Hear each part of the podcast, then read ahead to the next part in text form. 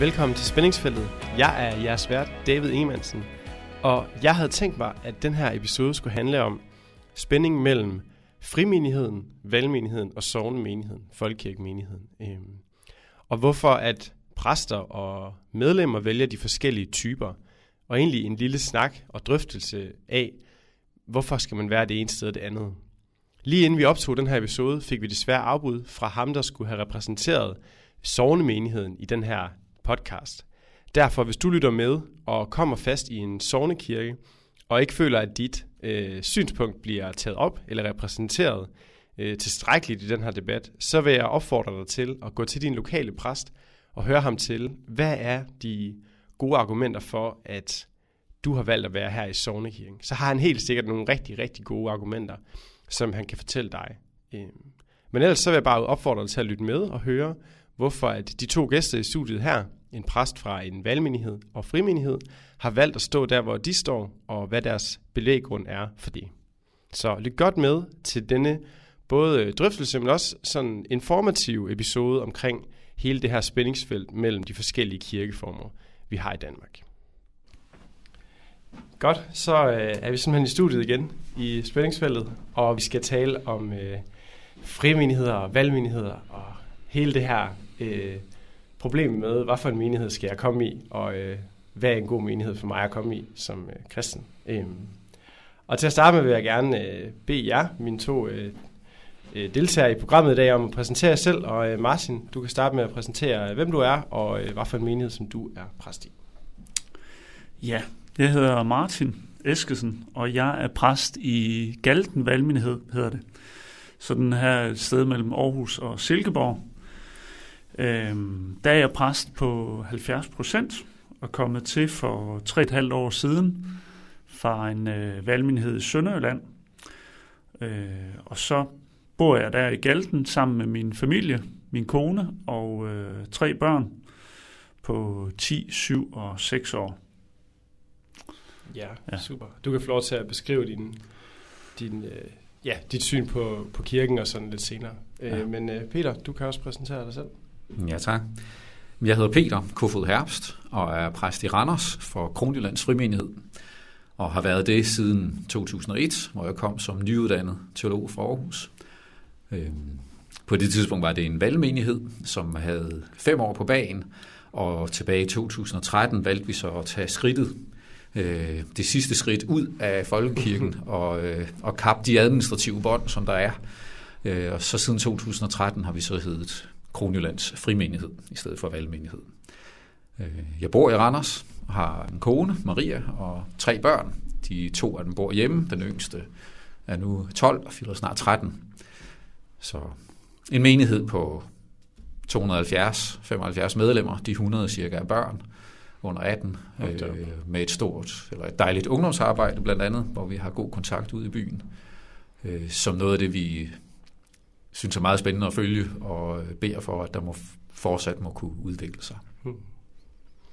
Tak for det, og tak fordi I øh, gerne vil med til at tage en lille drøftelse om, øh, om det her spændende emne. Uh, det, som jeg overvejede inden, det var, at det måske egentlig kunne være rigtig dejligt, hvis I havde lyst til at beskrive, hvad jeres tanker eller visioner for, hvad en, en kirke er, det skal være. Eller sådan, hvad, hvad er jeres... Og det er jo måske mm. en idealforestilling, der så bliver præsenteret, men i hvert fald, hvad er det, I arbejder på, at, at uh, jeres kirke, hvad skal kendetegne den? Uh, hvad kendetegner en sand uh, menighed? Uh, for det tænker jeg er et godt udgangspunkt at starte ud fra. Uh, jeg ved ikke, Martin, du, dig som uh, er i valgmenigheden her, hvad, hvad, er sådan, hvad er dit fokus, hvis man kan sige sådan? Mm. Altså jeg tænker til en, øh, til en sand kristen kirke, så, så hører det, at man har, man har et ordentligt grundlag. Øh, og det, det handler selvfølgelig om nogle, nogle vedtægter, man har gjort sig nogle tanker omkring, hvad vil vi som kirke? Men, men øh, det handler også først og fremmest om, øh, om det her bekendelsesgrundlag, øh, som, som vi har givet i, i kirken, kan man sige, med vores, øh, vores trosbekendelser, øh, de tre oldkirkelige øh, bekendelser og, øh, og de to reformatoriske, kan man sige. Og så at vi har Bibelen som Guds ord, øh, og holder os til det, og det er vores fundament. Det er det, som vi, vi ønsker skal præge os, øh, og som vi forpligter os på. Øh, det er det, vi ønsker skal leve ud fra. Øh, så når vi tænker sådan kirke, så tænker vi hele tiden, at vi har et ordentligt fundament at stå på. Øh, og det tænker jeg er vores, vores bekendelser og vores, øh, og vores øh, bibel. Øhm, når det så er sagt, så tror jeg, at vi skal at, at vi skal tænke, hvad, jamen, hvad er en sand kristen kirke? Det er jo, altså, det er en kirke, som, som, øh, som følger Kristus, og som, hvor vi er, hvor vi er forenet med ham, hvor vi er, hvor vi, øh, hvor vi ønsker at gøre det, som han siger til os. Øhm, og jeg tror ind i, i alt det øh, spændingsfelt, øh, det, det store spændingsfelt, som er i dag i, i kirken, og, og, og øh, altså de her problemstillinger, som kommer med et nyt hvilesesritual, øh, kan kirken stå inden for det? Øh, hvad kan vi gå med til? Øh, øh, hvilelse af homofile osv. Øh, mange andre ting, etiske problemstillinger. Så er det meget vigtigt at være, være klar på, hvad er det, vi er bundet til øh, som kirke? Hvad det, vi er forpligtet på? Øh, øh, og der tror jeg, det, det er noget af det, som vi hele tiden skal, måske skal aktualisere og skal i talesætte i kirken. Det er det her, vi ønsker at stå for. Det er det, som Jesus han kalder os til. Øh, og det er det her, som, som Guds ord siger, og som vi derfor er forpligtet på. Mm. Øh, så det, det er i hvert fald en stor del af det for mig at se. Det er, når vi tænker kristen kirke, så er det vores fundament, som vi står på, og så er det hele tiden aktualisering af, hvad er det, vi så er kaldet til øh, ind i den aktuelle debat, ind i, ind i de relationer, vi har på vores arbejdsplads, i vores øh, møder med mennesker osv., og i den politiske debat osv. Øh, ja. Eller for, for at uddybe det måske, kunne du så tale lidt om, hvordan altså en, en, en kristen kirke, øh, den har jo også nogle medlemmer, kan man mm. sige, eller hvordan, hvad, hvad, hvordan ser selve sådan øh, forsamling ud? Øh, skal man mødes x antal gange for at være kirke? Hvordan skal man mødes? Øh, nu beskrev du meget sådan øh, tankerne bagved. Øh, mm. Jeg ved ikke, om du også har gjort nogle tanker om, man skal være i en eller anden bestemt øh, fællesskab, eller sådan, mm. hvis det mm. giver mening. Altså jeg tænker ikke, der er sådan noget med, så skal man mødes øh, så og så ofte. Jeg, jeg tænker, det er naturligt, at man kan sige, gudstjenesterne, det er ligesom menighedens øh, samlingspunkt, og der, hvor vi mødes for, øh, for at fejre øh, øh, for at fejre gudstjenester og være sammen i fællesskabet og blive udrustet til vores liv i hverdagen. Øh, så øh, så det, det, natur, det er en naturlig del, kan man sige, af gudstjeneste, eller af menighedens liv, det er at mødes øh, om søndagen, og, og ellers måske i ugens løb, øh, når der er mulighed for det, øh, i små gruppe eller i til møde, øh, hvad det kan være. Hmm. Øhm, det, det, er en, det er en naturlig del, og jeg vil sige, det, det er i hvert fald vanskeligt at overleve som kristen i længden, hvis vi siger, jeg, jeg vil være, gerne være kristen, men jeg vil gerne have det her med kirkens fællesskab og gudstjeneste og sådan noget, det er ikke noget for mig. Mm. Øh, det er en meget vanskelig, øh, øh, tror jeg, balancegang, eller meget vanskelig øh, måde at være kristen på i dagens Danmark. Mm. Tak for det, Martin. Øh, og Peter, nu får du jo lidt, man kan sige, den svære opgave at og på en eller anden måde skulle, skulle følge efter, for jeg er helt sikker på, at du nok er enig i nogle af de ting, som Martin har sagt. Øh, men du kan jo eventuelt bare lige jævnføre, hvad du er enig i, og så øh, sige, hvis du har noget tilføjet til, hvad, hvad, sådan, hvad er det, du arbejder på, for hvordan kirken skal se ud hos jer, og, og hvad er det sådan, der er i fokus hos jer? Ja. Jeg tror, at den der fællesskabsdimension er vigtig. Øh, fra reformationens dage har vi lært sådan meget kort at svare på sådan et kæmpe spørgsmål. Hvad er en sand kristen kirke? Mm. Det er der, hvor evangeliet om Jesus forkyndes. Og det er ja. der, hvor der fejrer stå på nadver i pagt med det, som Bibelen lærer som dåb på nadver. Det er sådan det meget korte svar. Og så er der rigtig meget plads til at udfolde sig derpå. og sige, hvordan kan det så se ud? Mm. Og der tror jeg, at, det, at noget af det vigtigste er at tænke, hvordan er det så, vi som fællesskab kan gøre det, så kirken ikke bliver et system, der kører sit eget liv, at det er en, det er en gudstjeneste, der afvikles øh, med en række personer, som nu er ansat til at gøre det, de gør, og den kører sit eget liv. Men det er netop et fællesskab af mennesker, der mødes omkring det. Det er mennesker, der fylder kirken ud og udgør kirken. Mm. Øhm, og, og der prøver vi meget, og vores kongstanke er, at det må gerne kunne mærkes, der er noget på spil. Vi samles, fordi der var en, der gav sit liv, fordi at han mente, det var vi værd. Det, det var værd at, at frelse mennesker. Og, og, og når vi samles om det, så, så må man gerne kunne mærke, at der er noget på spil. Man må gerne kunne mærke, at der er passion i det her. Der er lidenskab. Der er noget på spil for dem, der står og dem, der synger for. Der er noget på spil for ham, der leder gudstjenesten og prædiker. For dem, der fortæller til børnene. Vi skal ikke slå vi skal ikke slå 15 minutter ihjel af børnenes tid, sådan som mor og far får ro til at høre prædikenen. Mm. Vi, vi skal være sammen med børnene om, hvad det er, det betyder at tro på Jesus. Hvad det er, det vil sige at være menneske ind i den her verden, Gud har skabt. Det, for mig er kirke der, hvor, hvor mennesker kommer sammen, og man kan mærke, de er sammen om noget, der er større end bare at klappe hinanden på ryggen, eller, eller, eller hvad de nu kunne finde på at foretage sig. Mm. Det er kirke. Og det, øh, og det kan jeg jo så forestille mig, det får et... Øh, det får jo så hos, hos jer begge to et, et praktisk udtryk. Øh, nu tænker jeg særligt på... Altså nu er jeg jo simpelthen landet i Aarhus, og der er der jo så mange forskellige kirkeudtryk, som man nærmest kan, kan finde, tror jeg. Vi har hele paletten af kirkeudtryk. Jeg tænker, om I vil beskrive, hvordan, altså særligt jo i sådan en gudstjeneste liturgi, hvordan, hvordan får jeres tanker om kirkeudtryk i jeres liturgi, fordi I jo begge to er en kirke, hvor der måske er større mm. frihed mm. til at, mm. at lave den, som, øh, som man gerne vil. Jeg ved ikke, om du vil lægge for mm. igen. Ja. Altså, vi, øh, når vi tænker liturgi, øh, så, så, så tænker jeg først og fremmest noget, altså, eller øh, der er to ting for mig, der er vigtigt. Det er, at, at vi ikke bare skal, vi skal ikke bare smide alt op i luften, og så tænke, øh, oh, hvad lander så ned? Øh, hvad, hvad er der lige nogen, der griber? Mm. Men, men vi skal tænke, vi, vi har en, øh, altså liturgien har nogle rødder, som vi ikke skal bare smide ud med badevandet. Men man siger, der er, der er nogle centrale dele, som, som vi skal fastholde. Trosbekendelsen, nadver, øh, sangen, lovsangen øh, og bønderne osv.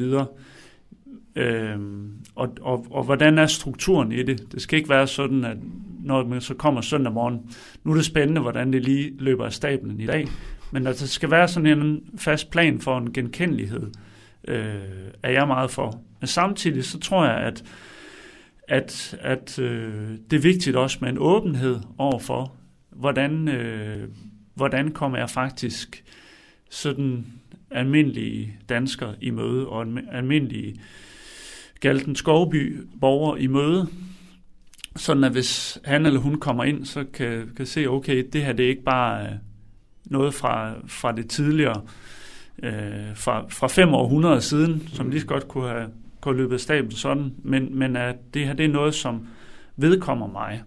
Øh, og så, så er det noget af det, som vi øh, øh, gør noget ud af, det er, at det skal være, det skal være børnevenligt. Øh, vi, vi har... Øh, vi har børnekirke stort set hver gang, og hvis ikke, så er det familiegudstjeneste, hvor børnene er med.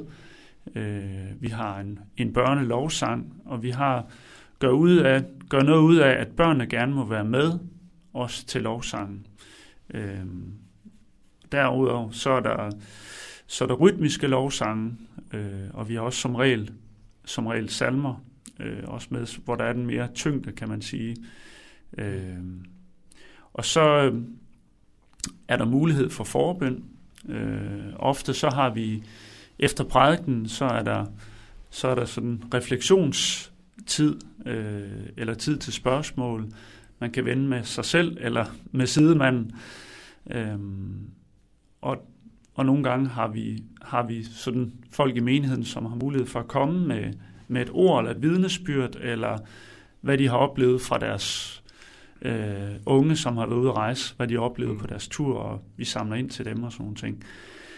så, så vi prøver sådan at tage nogle ting ind, og så alligevel bevare, øh, kan man sige, noget af det, som vi ved, øh, det er arven, som vi har med os, og som vi ikke bare kaster ud. Øh, øh, Ja, så til ja. dem, der, der lytter med, så kunne man jo på en eller anden måde destillere det og sige, at, at ja, lige præcis fokus på det kristne fællesskab får os et udtryk i, at der er meget mere, det lyder som om, der er bare meget mere personlighed og meget mere øh, mm. interaktion mellem øh, medlemmerne i menigheden. Altså hvor jeg tænker, mm. en, en traditionel folkekirke gudstjeneste, der kan man jo i hvert fald komme øh, og deltage, og så til hjem igen. Mm. Øh, og ikke nødvendigvis skulle snakke med nogen. Eller ja. sådan, øh, så det kan jeg jo så høre, at det får blandt ja. andet det udtryk hos jer. Vi har vores, øh, vores diakoniteam, vi har sådan en 6-7 forskellige teams, og diakonerne, de er sådan øh, medhjælper til mange forskellige ting, også til nadver, men også dem, som byder velkommen, sådan at, at der ikke skal være nogen, som kommer i menigheden, som ikke er blevet budt velkommen, mm. er blevet set øh, og hils på. Øh, så det er vigtigt for os, ja. Og det er jo så i, i valgmenigheden, så I ligger jo sådan på en eller anden måde, hvis man laver sådan et spektrum, så ligger I sådan lidt i midten. Øh, mm. I, sådan, I, stadig, I har stadig en fod i folkekirken, men på en ja. eller anden måde lidt mere frihed. Ja. Øh, og så hvis vi bevæger os over til den ene side af spektret, som er frimenigheden øh, ved dig, Peter, har I så kastet alle bolde op i luften og øh, set, hvad der landede, eller hvordan, hvordan ser det ud hos jer? I er jo ikke begrænset på samme måde, hvis man kan sige det sådan, eller har sådan Nej, det er vi ikke. Vi har øh, langt hen ad vejen har vi den samme liturgi, som vi havde, da vi i 2013 skiftede fra, fra valgmenighed mm. til frimenighed. Så vi har valgt at forblive i en genkendelighed. Øhm, det har vi også gjort med den, med den overbevisning, at for mange i en dansk kultur, som stadig har en det kan godt være, at den der kirkelige eller kulturkristendommen i Danmark er, er vigende, og der er meget, man ikke længere kan finde svar på. Men der er dog nogle elementer i det med en gudstjeneste, som er genkendelige, og som giver på, på rigtig mange måder en god tryghed, når man lader sig invitere ind i en kirke, som er uden for sovnestrukturen så er, er der mange, der har sådan lidt øh, antennerne ude og sige, hvad er det nu for noget, jeg er inviteret ind ja, i? Er det noget farligt? Er det noget sekterisk? Mm. Er det noget, der vil føre mig et sted hen, jeg ikke har lyst til at komme hen? Mm. Så, så det, at vi har beholdt en, en præstedragt, at præsten har præstekjole på, det er sådan hvide, men det er der også i mange sovnekirker, at man bruger den hvide præstekjole i dag. Øh, der er en klar en klar rytme i gudstjenestens gang, som er genkendelig fra gang til gang, så man hurtigt lærer den gudstjeneste at kende. Og vi siger trosbekendelsen i kor, der er nadver efter den samme liturgi, som man kender i folkekirken, og man er fremme og knæle, og altså, der er noget genkendeligt. Og det har vi valgt at fastholde. Mm. Øh, både fordi vi synes, det giver mening. De elementer giver mening stadigvæk. Mm. Øh, men altså også for, at der er en, en tryghedsfaktor. Men jeg tror, at det vigtige med liturgien er at tænke en balance mellem tradition og fornyelse. Mm. Fordi at gå i kirke, så føler man lige træder 75 år tilbage i tiden, eller længere endnu, mm. og tænker, hold op. Øh, det, det er ikke særlig motiverende. Men at komme ind, og så der er noget, jeg genkender, og samtidig bliver jeg måske overrasket over, at der er et personligt nærvær. At der er en, øh, en, en, et engagement fra de medvirkende fra menigheden, og der er andre end præsten, der har ordet i løbet af en gudstjeneste. Jeg genkender mange af de led, som mm. Martin han fortæller, mm. at det har vi også med. Mm. Øh, jeg tror, man skal tænke bredt om det. Der er en, øh, en kanadisk præst, der har skrevet om liturgi, at, at i det gamle Grækenland, hvor man begyndte at holde gudstjenester og fik sprog for de her gudstjenesteformer, så er det faktisk en overraskelse, at man kaldte det en liturgi. Fordi de religiøse samlinger, der ellers var på den tid, det var mysteriereligionerne, hvor man samledes til orgier. Mm. Og det var ikke sådan seksuelt betændt på samme måde, som ordet måske er for mm. mange i dag. Men det var, man mødtes til en fælles gudstyrkelse, som blev kaldt for et orgie. Så han siger, at det mest naturlige vil være, at man har kaldt det den kristne orgie. Mm. Øh, men man valgte at kalde det for den kristne liturgi. Og liturgi, det betød, det var det, det ord, man brugte, når man skulle have anlagt en bro, eller have bygget en ny vej. Det vil sige, at der var et eller andet vi vil næsten sige, at det skal ud i offentlig licitation for at finde ud af, hvordan, hvordan får vi løst et problem med en forbindelse fra et punkt til et andet. Og det er det, liturgi er. Det er at bygge bro fra vores hverdagsliv, og så til det, Gud har til os, og det Gud vil minde os om, det Gud vil fortælle os. Og hvordan vi så bygger det op, der tror jeg, at vi skal have nogle faste elementer, og så skal vi også have en frihed til at arbejde med det. Og de nye sange, jamen det var jo virkelig klassikeren at sige, at der er mere tyngde i salmerne. Mm.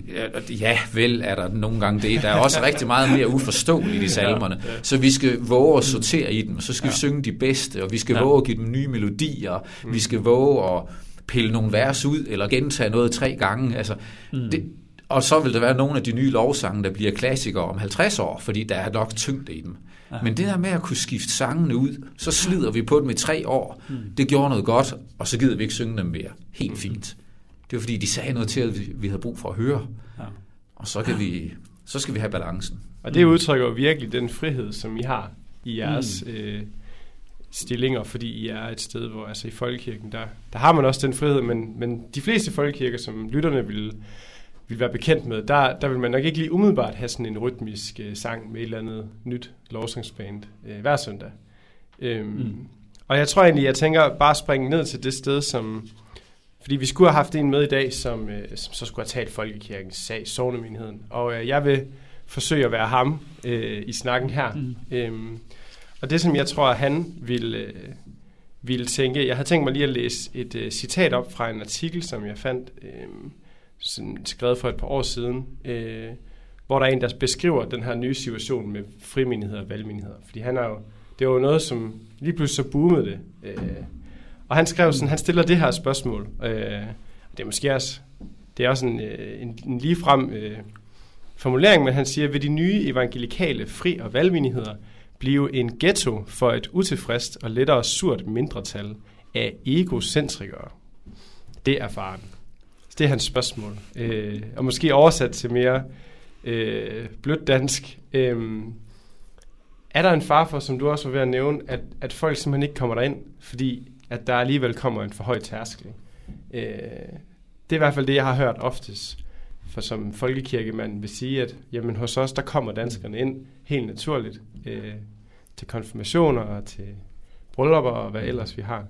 Mm. Hvordan, øh, hvad er jeres syn på, hvordan I øh, får folk ind og, og møder folk, hvis det er det, øh, I vil. Det tror jeg, det er. Men øh, ja, og I kan bare spille Altså jeg tænker lige til det første der med øh, at det, det egocentriske der. Det, det tror jeg, der er far for alle steder. Men det der med, at vi, vi lukker os om os selv, det, det, tror jeg kan være en, det tror jeg kan være en meget øh, måske præcis øh, beskrivelse af det, som, som kan være en fare for os at vi, vi tænker, jamen, vi har nok i os selv, og vi har det jo egentlig godt her. Øh, så, og fordi vi ikke har de her naturlige platforme, som en almindelig sovnepræst har med, med dåbsamtaler og hvilsesamtaler og begravelsesamtaler, hvor han jo møder folk både i lige fra de allerglædeligste øh, og til der, hvor det er øh, der, hvor det, det er sørgeligt, og kan, kan prædike evangeliet ind i det øh, og har jo en kæmpe missionsmulighed der, hvis han ellers ser den mm. øh, og bruger den.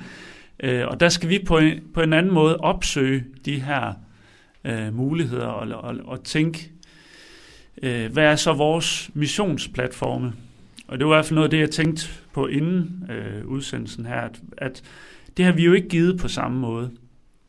Øh, og der hvor jeg tænker, at vi at vi, øh, vi skal arbejde med, det er vores, øh, det er den måde, vi, øh, det er vores PR, kan man sige. Det er, hvordan, hvordan gør vi opmærksom på os selv, øh, og siger vi faktisk, at vi er, vi er en, en kristen luthersk kirke på, på lige fod med, med sovnemenigheder, øh, som, hvor at, øh, man er velkommen som den, man er.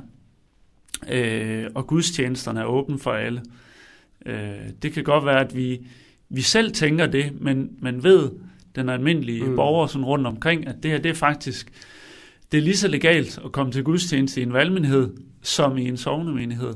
Øh, jeg skal ikke være medlem, og det er ikke kun for de indvidede. Mm. Øh, så vi har en meget større udfordring i at, at klæde vores øh, menighedsmedlemmer på til at være ambassadører øh, hvis man kan sige det sådan. Altså være, være Jesu efterfølgere og være vidner i vores hverdag. øh, og til at invitere med. Mm. Øh, fordi det er ikke noget, der er givet på forhånd. Øh, øh, og, og det tænker jeg, det er, det er den helt store udfordring for os. Er det sådan, at I, altså som valgmenighed, altså kan I så stadig på en eller anden måde, øh, måske mere et opklarende spørgsmål, kan I godt Mm. brande jer selv som en folkekirke? Eller sådan, hvordan er det, kan I godt skrive øh, folke, jeg ved ikke, sovne gudstjeneste, eller folkekirke, eller, eller sådan, eller Ja, er I vi, vi, kan, vi kan i hvert fald skrive, hvad kan man sige, Galten Valgmenhed, en del af folkekirken. Mm. Øh, og, og det, øh, det, det gør vi nogle gange. Altså, hvis vi sådan ligesom skal invitere bredt ud, og for eksempel invitere til fastelavns gudstjeneste, og gerne vil have folk med, øh, så, så slår vi noget på det, øh, og ikke fordi, at det nødvendigvis måske giver så mange flere, Mm. øh, der så kommer med, men fordi jeg tror det stadigvæk, det er den her personlige kontakt, som batter noget. Øh, så, så det er, det er for mig at se den, den store udfordring. Ja, Ja. og, og det er jo nemlig det, og det er jo, øh, det er jo spændende, hvad, hvad man så øh, gør, og at nogen vil jo nok stille spørgsmålet, er det så det værd hele projektet med øh, de her menigheder, hvis de ikke kommer ud, altså faren ved lige præcis at, at lukke sig selv. Øh, og der er du jo endnu, endnu værre stillet, Peter, over, over i frimenigheden, fordi I kan jo ikke engang sige en del af folkekirken. Øh, så hvordan, og jeg ved ikke, om du har lyst til måske at beskrive ganske kort, øh, hvorfor I valgte i sin tid, nu har du nævnt det et par gange, at I valgte at skifte fra valgmenighed til frimenighed. Mm. Havde, jeg ved ikke, om det havde nogle implikationer også på jeres missionsstrategi, øh, eller, eller var det noget andet, der gjorde, at I skiftede der? Vores skift havde helt klart at gøre med, hvordan er det, vi nemmest møder folk i Randers og kan invitere dem indenfor. Og der havde vi vores oplevelse. Det var, at vi var blevet fanget i sådan en form for negativ identitet, i at en valgmenighed er del af folkekirken, og så alligevel ikke. Mm. Fordi det vi blev mødt med både af, af kirkelige folk i Randers, når vi snakkede med dem, og, og når vi snakkede med folk, der ikke rigtig havde nogen kirkelig tilknytning overhovedet, så blev det bare et stort spørgsmålstegn. Jamen, hvis I er del af folkekirken, hvorfor er I så ikke i sovnekirken? Mm. Og så blev det hele tiden en snak om, jamen, hvorfor blev der i sin tid dannet en valgmenighed? Hvem, hvem var man uenig med? Og, og hvorfor kunne man ikke bruge det, der var der? Og hvorfor vender I ikke bare tilbage til det? Og det, det blev hele tiden sådan en, en, en tale ud fra, hvad vi ikke var, eller hvad vi ikke synes, hvor vi i skiftet til frimenighed oplevede at sige, jamen vi er en menighed uden for folkekirken, men med det samme trosfundament. Og det vi står for, det er. Mm. Og så kunne vi præsentere, hvem vi er, hvad vi står for. Og jeg har ikke oplevet, jeg har ikke oplevet nogen, der så begyndte at tage afstand eller sige, så vil vi ikke ind og besøge, eller så vil vi ikke være del af den kirke. Det er bare blevet mere enkelt for os at sige, hvem vi er.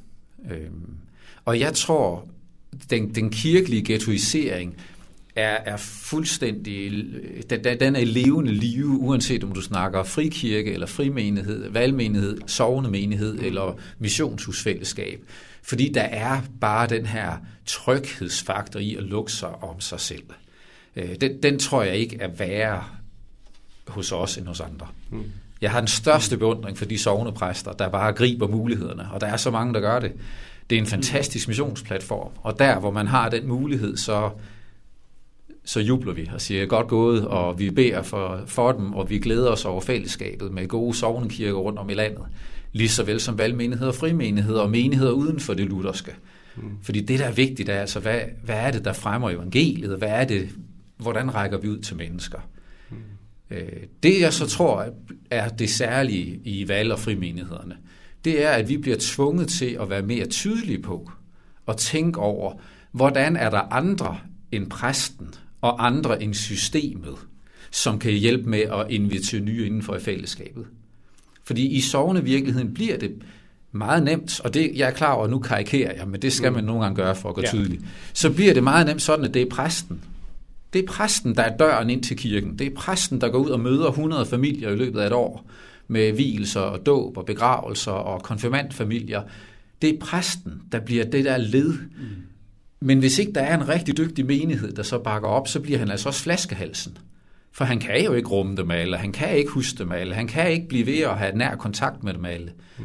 Så der skal vi jo som valg, frimenigheder, mm. være meget mere skarpe på, at det kan godt være, at præsten ikke har 100 åbne døre, men hvis hver af de 100 medlemmer i menigheden har én dør, og de bruger den åbne dør mm.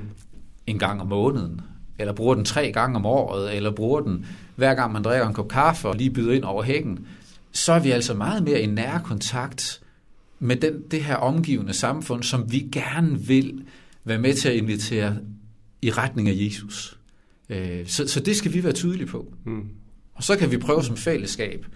Det, det lægger vi vægt på hos os. Det her med at hele tiden at tale om, hvordan ser troen ud i det daglige liv. Hvad er det, Gud kalder os til? Vi samles til gudstjeneste for at blive sendt hjem og leve et liv. Og det er der gudstjenesten i virkeligheden foregår. Mm. Det er ikke de to timer søndag formiddag, det er det liv, vi lever. Mm.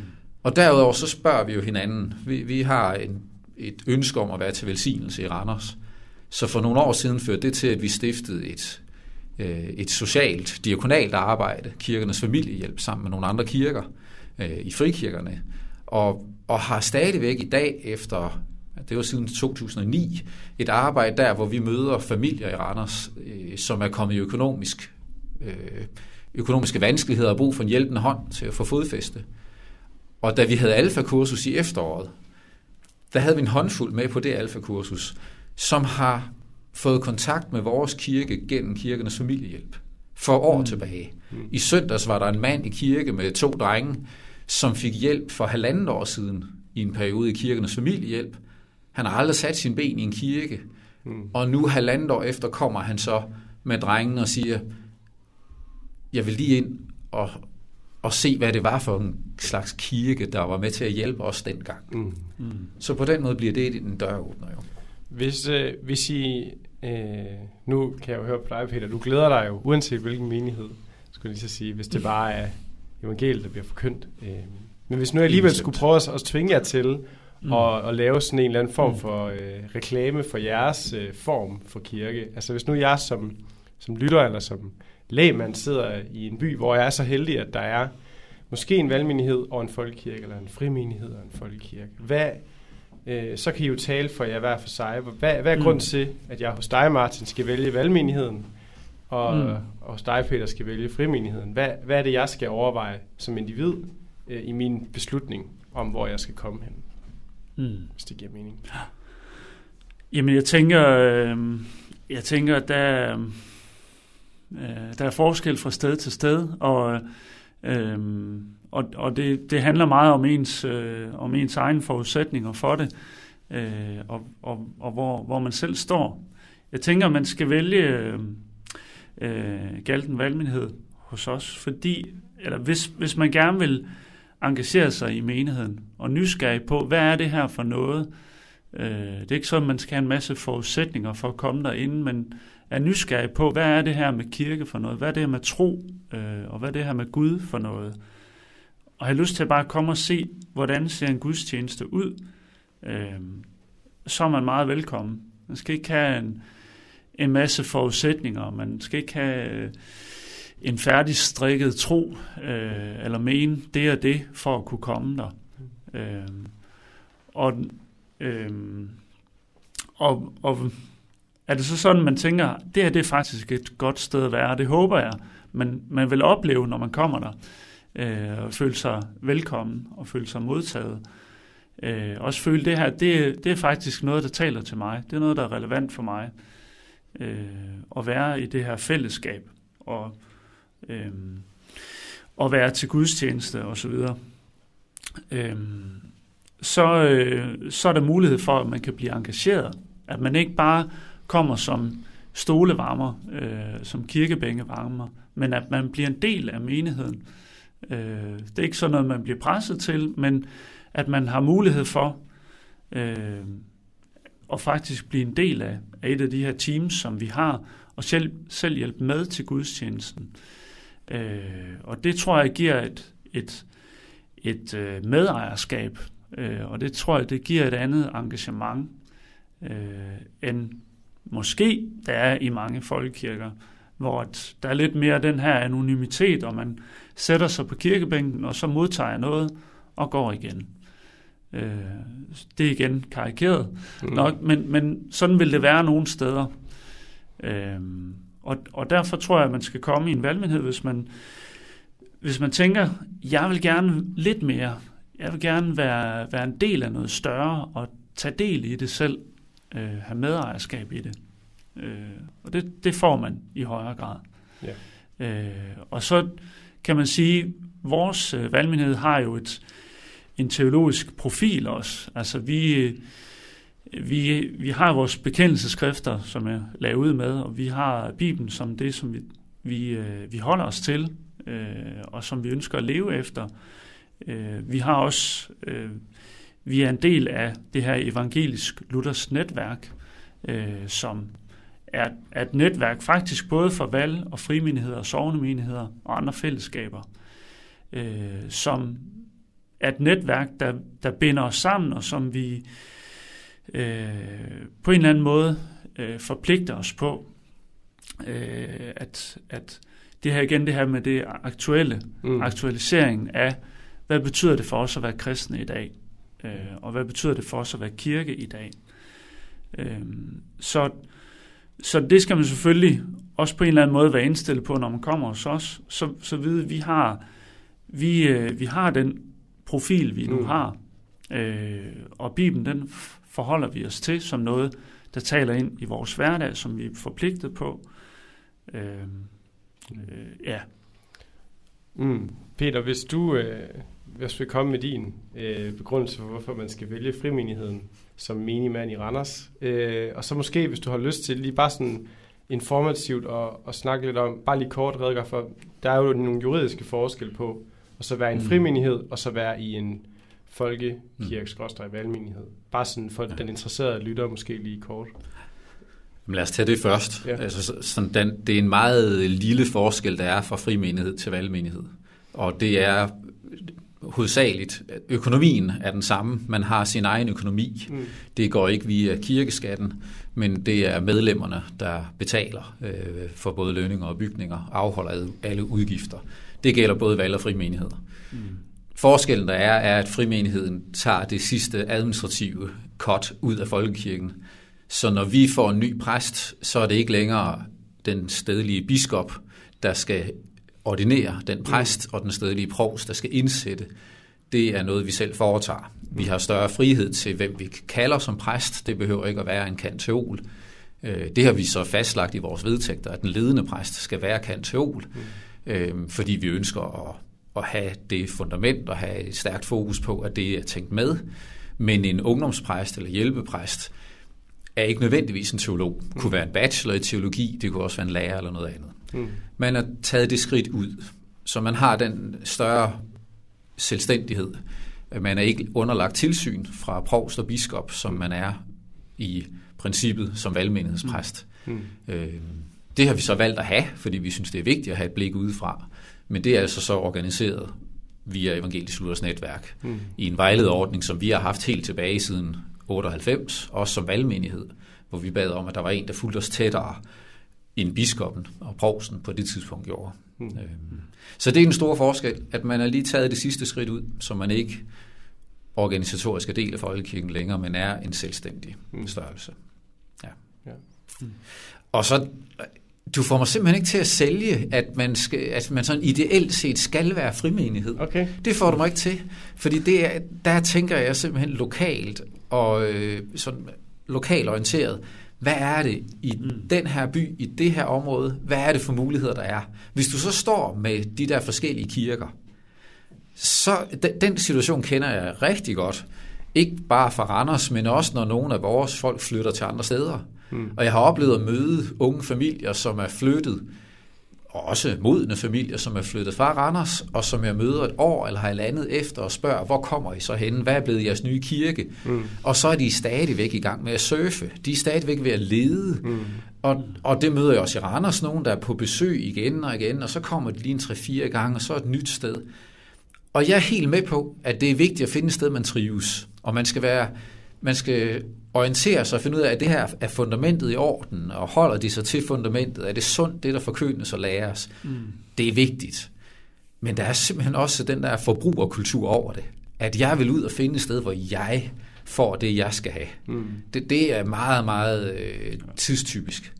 Så, så mit spørgsmål vil være til de der folk, hvad, hvad for en kirke skal jeg vælge? Så vil jeg våge at bryde den der, så sige, du skal vælge der, hvor du gerne vil være med til at være kirke. Mm. Mm. Altså, på et eller andet tidspunkt er du nødt til at holde op med at spørge efter, hvor er det, jeg kan få mest? Mm. Men så må du stille spørgsmål, hvor er det, jeg vil være med til at give? Hvor er det, jeg vil være med til at være del af fællesskabet? Hvor vil jeg være med til at tage imod de nye? Hvor vil jeg være med til at, at bygge menighed og række mm. Guds godhed videre også til mennesker uden for rummet? Mm. Øh, eller uden for vores kirkerum her. Øhm, jeg, jeg tror simpelthen, mm. Og vi skal passe på ikke at tegne forskellene for store. For der er simpelthen, du kan gå ind i sovende kirker, der ligner vores til forveksling. Mm. mm. Både i engagement og frivillighed og alt muligt andet, og forkølelsesstil mm. og gudstjeneste og opbygning. Og du kan træde ind et sted, hvor det virker som to forskellige verdener. For så bred er folkekirken, og så stor mm. forskel er der også på frimenigheder. Mm. Det, det, det, det nytter ikke noget at sige, at der er én model, der dur. Mm. Men man skal spørge, hvor du er med til at være kirke. Mm. Lidt provokerende var der en mm. præst, der sagde engang, det var en amerikansk præst, hvor nogen havde været kirkesurfer. Mm. Og så da han spurgte, hvad så, hvad, øh, er I begyndt at komme her fast, så sagde det, at vi er stadigvæk lige ved at finde ud, øh, hvor vi skal komme. Uh, we're just looking for a place to be fed. Altså, vi, vi leder efter et sted, hvor vi får åndelig føde. Mm. Og så kiggede han på dem og sagde, I er allerede fede. Find et sted, hvor I kan være med til at servere for andre. Mm. Altså, ja. sådan, hold nu op. Ja. Altså, vi, vi propfodrer, og vi ja. tænker på os selv og selv og selv. Ja. Kirke er at finde et sted, hvor jeg kan med til at give. Også give rum for dem, der har brug for at sidde anonymt. Ja. Godt nok får de et håndtryk i kirkedøren, mm. men der skal simpelthen også være frit, frihed til mm. i en valg eller frimenighed at sætte sig ned mm. og få lov at sidde der.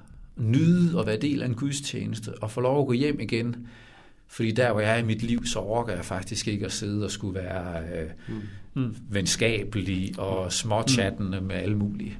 Jeg har bare brug for at få lov at komme ind og være her. Mm. Gå med til nadver. Få lov at gå hjem igen og vide, der er plads også til mig. Mm. Ja, det tror jeg i hvert fald helt sikkert, der vil være mm. nogen øh, fortaler for Folkekirken, som vil sige, at, at lige præcis, at dem, der besøger Folkekirken nogle gange, det er de her, jeg hørte engang en, der beskrev dem som ubådskristne, at de titter lige op med roret en gang imellem, men så går de også under vandet, og de kan godt gå under vandet i lang tid, så kommer de lige ind på bænken igen en gang imellem. Mm. Øh, dem, hvor at selv den mindste tærskel er for høj. Øh, mm. Og det, det tror jeg helt sikkert også, at der vil være nogen, der vil advokere for, at, at de kommer simpelthen bare ind i sovnekirken jo. Øh, øh, tiden den flyver afsted for os, det er jo mm. dejligt. Øh, det er virkelig nogle gode ting, I spiller ind med. Jeg tænker lige til sidst for at runde af, så, øh, så tænker jeg, at den problemstilling, jeg først mødte øh, i det her, det var det med, øh, skal man blive i sin kirke, øh, selvom man ikke oplever, at præsten øh, forkynder noget, som, som jeg bliver opbygget af. Nu har du godt nok lige sagt, som du sagde, men sådan, det synes jeg er den urgamle øh, konflikt. Det er mm. øh, særligt for nogle øh, missionsforeninger, der virkelig har sådan kæmpet for at blive. Øh, hvad, hvad er jeres syn på, hvis jeg simpelthen sidder til gudstjeneste i for eksempel, det kan både være en frimenighed eller en, en uh, sovnemenighed, øh, og jeg simpelthen, øh, teologien der, den, øh, den, den, den gør ikke noget godt for mig, men samtidig så vil jeg jo gerne være kirke der. Hvad, hvad gør jeg så? Hvad er min... Ja, skal jeg blive og, og kæmpe, eller skal jeg på et tidspunkt øh, rejse til hvide flag og så køre et andet sted hen? Jeg er bange for, at der er alt for mange, som har mm. siddet deres tro ihjel mm. i sovnetroskabens navn. Ja. Så hvis man bliver siddende under, vi bliver det, vi spiser. Troen kommer af det, der høres. Vi, vi præges af det, vi tager ind. Så hvis jeg sidder og er bevidst om, at jeg sætter mig under en forkyndelse, mm. som jeg ikke mener stemmer overens med Bibelen, hvis jeg så oplever, at det er mit kald at blive her og kæmpe for den kirke, være med til at kæmpe for, at når der så sker et præsteskifte, så kan vi måske få en anden profil næste gang. Det har jeg stor respekt for, at man kan vælge at træffe det valg. Det er bare enormt vigtigt, at man træffer det med åbne øjne og med stor bevidsthed. Og at man holder fast i så at have et sted, som man er klar over, hvor er det så, jeg spiser sund mad? Hvor er det, jeg, hvor er det, jeg kan have et, et supplerende fællesskab? Hvor er det, jeg har nogen, der holder mig vågen, så jeg ikke bare lige så stille vender mig til, at nå ja, det er måske også rigtigt nok. Mm. Fordi det er, der, det er der faren er, at man lige så stille falder i søvn. Når vi har en vejleder hos os, er det jo også for at give mulighed for, at folk i menigheden kan sige, at vi er faktisk ikke tilfredse med vores præsts forkyndelse. Vi mener, det er vranglærer, det han står for. Så kan det være, at de, de går til præsten og siger det, og han siger selvfølgelig, nej, jeg siger, det, jeg siger bestemt det, jeg skal. Så går de til menighedens ledelse. Men menighedens ledelse har jo siddet og hørt på mig i overvis mange gange, så det er jo ikke sikkert, at de kan høre det længere. Så derfor er det vigtigt at have en ekstern vejleder en form for biskop eller provst. Mm. Og det har vi faktisk haft sådan en situation, hvor vi bad ham om at lave et service eftersyn på en lang række af mine prædikner, for at sige, er vi der, hvor vi skal være? Mm. Fordi det er der brug for, der, der er brug for at blive holdt vågen. Mm. Øh, og, og nu skal vi ikke gøre troen til noget farligt, og uh, hvor er det alting svært. Mm. Men det handler om at være bevidst. Mm. Og, og skal du blive at kæmpe, så skal du blive at kæmpe. Du skal ikke bare blive at sidde. Mm. Ja, det er meget. Ja. Ja. Så hvordan kæmper du? Mm. Ja. ja. Super godt. Øh, jeg tror ikke, det ja. bliver til meget mere, desværre, øh, for den ja. her gang. Øh, det smitter, du lige havde en afslutningsreplik, Martin, så kan du godt nå at få den med. Ja, men jeg tænker egentlig, jeg, jeg er meget enig med det, som Peter han siger her. Øh, at jeg tror, at det kræver, øh, det kræver meget øh, af bevidsthed for, øh, for den, som, som vælger siger, jeg sidder, øh, jeg, jeg vælger at komme lokalt i min sovnemenigheder, uanset om det han eller hun forkynder, det er vranglærer. Øh, altså det er imod Bibelens øh, ord. Helt klare, tydelige vejledning. Så, øh, så kræver det virkelig øh, noget af den person.